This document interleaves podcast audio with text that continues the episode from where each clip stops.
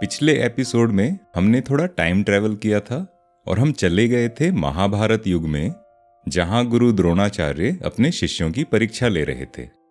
और एक बात बताई थी कि कोयल सफ़ेद से काली क्यों हो गई, और उसने ऐसी क्या तपस्या की थी। आज हम मधुशाला में प्रकृति की बात कर रहे हैं कि कैसे दूर दूर तक के हिस्से एक दूसरे से जुड़े हुए हैं, जैसे आज की पहली रुबाई में सुनते हैं।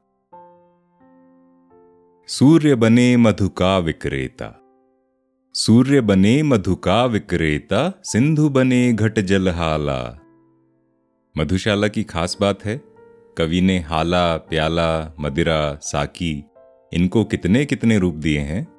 हर रुबाई में वो ज़िंदगी के किसी एक पहलू का रूप अपना लेते हैं। जैसे यहाँ सूर्य मधु के विक्रेता बन गए। सूर्य बने, मधुका विक्रेता, सिंधु बने, घट जलहाला बादल बन बन आए साकी, भूमि बने, मधुका प्याला। बादल बन बन आए साकी, भूमि बने, मधुका प्याला। झड़ी लगाकर बरसे मदिरा रिम झिम रिम झिम रिम झिम कर। झड़ी लगाकर बरसे मदिरा रिम झिम रिम झिम रिम झिम कर। बेली विटप तरण बन में पीयूं वर्षा ऋतु हो मधुशाला बेली विटप तरण बन में पीयूं वर्षा ऋतु हो मधुशाला यहाँ कवि कहते हैं कि सूर्य आज मधु का विक्रेता यानी वाइन सेलर बना है और हाला है नदिया और सागर उड़ते लहराते बादल साकी के रूप में आते हैं जो धरती रूपी मधु के प्याले को भरते जाते हैं और बादलों की गड़गड़ाहट में रिमझिम रिमझिम की झड़ी लगाकर जो बरस रही है, वो मदिरा है। और प्रकृति का हर पत्ता पत्ता बेल, लताएँ, पौधे, हर तिनका तिनका इस मदिरा को पीकर झूम रहा है। और ये जीवंत, जीवन से भरी हुई वर्षा ऋतु, ये ही मधुशाला है। यहाँ कवि ने सूरज से लेकर धरती और तिनके तिनके को मधुशाला के प्रतीकों से जोड़ दिया है। वैज्ञानिक दृष्टिकोण से सोचें तो एनवायरमेंटल इकोसिस्टम की भी बात है। सूरज की रोशनी, गर्मी, सागर जल, रिमझिम बारिश, तिनके तिनके, ये सब इंटरडिपेंडेंट ही तो हैं। एक दूसरे से जुड़े हुए, एक दूसरे पर निर्भर। अब एक दिलचस्प किस्सा सुनिए, विज्ञान और भूगोल का।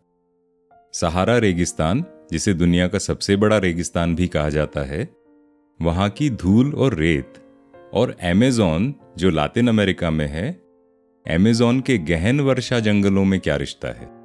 गहन वर्षा जंगल रेन फॉरेस्ट एक तरफ़ तो दुनिया का सबसे बड़ा रेगिस्तान हो गया, और दूसरी तरफ़ एमेजॉन रेन फॉरेस्ट जो दुनिया के सबसे घने और विशाल जंगल हैं। होता यह है, सहारा और अफ्रीका के रेगिस्तानों से हर साल रेत के तूफ़ान उठते हैं, और उनसे जो धूल उड़ती है, वो अफ्रीका होते हुए अटलांटिक महासागर के ऊपर से उड़ते हुए सुदूर अमेजोन के जंगलों में जाकर ठहरती है। और धूल कितनी? हर साल औसतन, यानी ऑन एन एवरेज करीब 180 मिलियन टन 180 मिलियन टन्स, यानी सात लाख बड़े बड़े ट्रकों के बराबर। किंतु इसमें से करीब 30 मिलियन टन ही अमेजोन के जंगलों तक पहुँचती है, पर वो भी एक लाख ट्रकों के बराबर है। और करीब 50 मिलियन टन अटलांटिक, यानी अंध महासागर में गिर जाती है।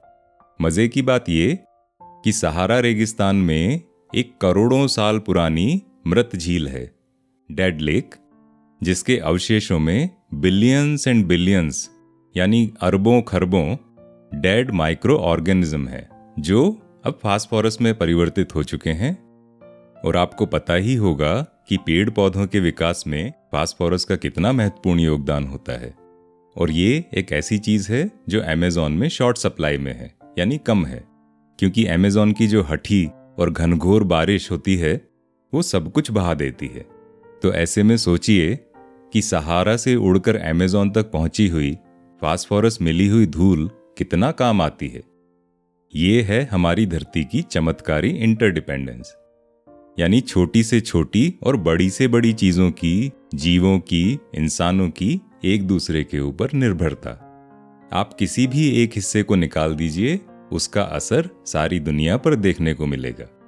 येन और यांग की बात भी है कि यहाँ सब एक दूसरे के पूरक ही तो हैं और विज्ञान में एक होता है बटरफ्लाई इफ़ेक्ट कि प्रकृति के किसी भी हिस्से में कितनी ही छोटी हलचल क्यों ना हो, उसका कहीं ना कहीं कोई ना कोई असर अवश्य होगा।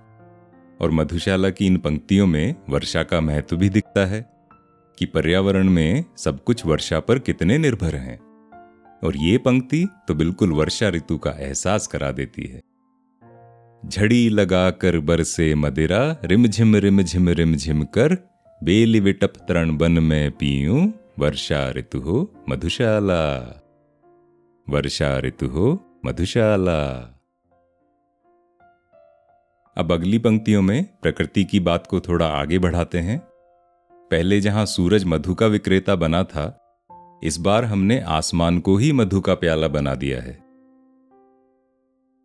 तारक मणियों से सज्जित नभ बन जाए मधु का प्याला, सीधा करके भर दी जाए उसमें सागर जलहाला। तारक मणियों से सज्जित नभ बन जाए मधु का प्याला सीधा करके भर दी जाए उसमें सागर जलहाला। मत समीरण साकी बनकर अधरों पर छलका जाए। मत समीरण, जो मदमस्त हवा होती है, बयार, ब्रीज। मत समीरण साकी बनकर अधरों पर छलका जाए, फैले हों जो सागर तट से, विश्व बने यह मधुशाला। फैले हों जो सागर तट से विश्व बने यह मधुशाला। पिछली पंक्तियों में जहाँ बात की कि कैसे धरती मधु का प्याला होती है, अब कहते हैं कि मणियों जैसे चमकते तारों से सुशोभित आकाश उसी को उलटकर प्याला बना लेते हैं और उसे सागर जल रूपी हाला से भर लेते हैं। और कवि तो अपनी कल्पना को यहाँ तक ले जाते हैं कि कहते हैं, आसमान वास्तव में अभी तो उल्टा है। उसे सीधा करेंगे तो ही वो प्याला बनेगा। मगर आसमान कैसे प्याला बनता है? यदि विज्ञान की बात करें तो गर्मी में समुद्रों के पानी का वाष्पीकरण होता है, और वो बादल बन के जा बैठते हैं आसमान की अलग अलग ऊंचाइयों पर। और बादल तो आवारा होते हैं, एक दिन यहाँ, दूसरे दिन कहीं और। तो बादल उठते हैं समुद्र जल से बनकर, और बारिश होती है कहीं और, किसी और ही देश में। जैसे पिछली पंक्तियों में सहारा मरुस्थल के तूफ़ान और एमेजॉन के जंगलों की बारिश का रिश्ता बताया था, यहाँ भी यिन यांग वाली बात है कि सब एक दूसरे के पूरक हैं और ये सारा विश्व एक मधुशाला। अब आकाश को उलटकर हाला से भरने की बात है तो एक कहानी सुनते हैं। ये कहानी है बच्चन जी के बचपन की, उनके जन्मदिन का अवसर। पाँच प्रकार के अन्न। पाँच रंगीन टोकरियों में भरकर आँगन में रख दिए गए हैं। परिवार के पुरोहित आए हैं, नाई, बारी और कहार भी आए हैं। यहाँ चम्मा भी आई हैं। याद है ना आपको लक्ष्मीनिया चमारिन? एपिसोड 12 में जिनकी बात की थी। तो चम्मा को आज एक नई बूटीदार धोती भी दी गई है। धोती यानी सारी। और उसे पहनकर वो दरवाजे पर एक तरफ़ सिमटी सी खड़ी है कि कोई उससे छू ना जाए। जैसे छू जाए तो अपराध उसी का समझा जाएगा। और जो बच्चन बाबू हैं, छोटे बच्चे, उनको नहला धुलाकर नए कपड़े पहना के लाया गया है और उनसे कहा गया है कि टोकरियों को लात मारें। परंपरा ये थी कि जो भी अन्न भूमि पर गिर जाता, वो चमारिन का होता था और जो बचा हुआ होता था, वो बाकी लोगों का।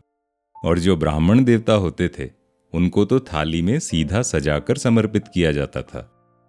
तो बच्चन बाबू जब टोकरियों को ठोकर लगाने आगे बढ़े तो चम्मा गिड़गिड़ा उठती हैं, कहती हैं, ज़ोर से मार मोरे राजा बेटा, ज़ोर से, और ज़ोर से। अब नन्हे नन्हे पाओ में कितनी ही ताकत होगी और कितना ही अन्न बेचारी चम्मा को मिलता होगा। किंतु जब बच्चन बाबू थोड़े बड़े हुए तो कुछ शरारतन, कुछ चम्मा के प्रति सहानुभूति से लगभग पूरी टोकरियाँ ही अपनी ठोकरों से उलट दिया करते थे और चम्मा उन पर खूब आशीष बिखेरती और अपनी पुरानी धोती फैलाकर अन्न बटोरती जाती, जैसे यहाँ मधुशाला की पंक्तियाँ हैं। तारक मणियों से सज्जित नभ बन जाए मधु का प्याला, सीधा करके भर दी जाए उसमें सागर जलहाला। कुछ वर्षों बाद जब बच्चन ने ठोकर मारकर अन्नदान करने से इनकार कर दिया तो वर्ष गांठों पर तुलादान किया जाने लगा। लकड़ी की टाल से बड़ी सी तराजू आती। उसे तीन बल्लियों के सहारे टिकाया जाता। बल्लियाँ क्या होती हैं? बाँस की बड़ी बड़ी लाठियों जैसे। और आम के पल्लवों, पत्तों और गेंदों के फूलों से उसको सजाया जाता। और बालक बच्चन को किसी साल अन्न से, किसी साल फलों से और किसी साल मिठाई से तोला जाता। ऐसी अजीबोगरीब परंपराएँ हैं हमारे समाज में। खैर, आज यहीं विराम लेते हैं। अगले एपिसोड में बात करेंगे नोस्टाल्जिया और ऑगमेंटेड रियलिटी की, कि कैसे कुछ पुराने चेहरे और दृश्य एक बिल्कुल अलग और नए परिप्रेक्ष्य में देखने को मिलते हैं। और सुनाएँगे एक सुंदर सी कहानी मरकत द्वीप की। मरकत द्वीप अर्थात एमराल्ड आइलैंड आप जरा सोचकर बताइएगा कि एमराल्ड आइलैंड के नाम से यहाँ कौन से देश का ज़िक्र हो रहा है। और बताइएगा ये पॉडकास्ट आपको कैसी लगी। मैं हूँ अरिसुदन, और इस पॉडकास्ट में हम चर्चा करते हैं बच्चन जी की मधुशाला की, उससे जुड़े कुछ किस्से कहानियों की, कुछ अनुभवों की, और कुछ भावार्थों की। तो मिलते हैं अगले अंक में। तब तक स्वस्थ रहें, प्रकृति का ध्यान रखें, मन से प्रसन्न रहें, और प्यालों को सीधा करके उन्हें चाय कॉफ़ी से भरते रहें।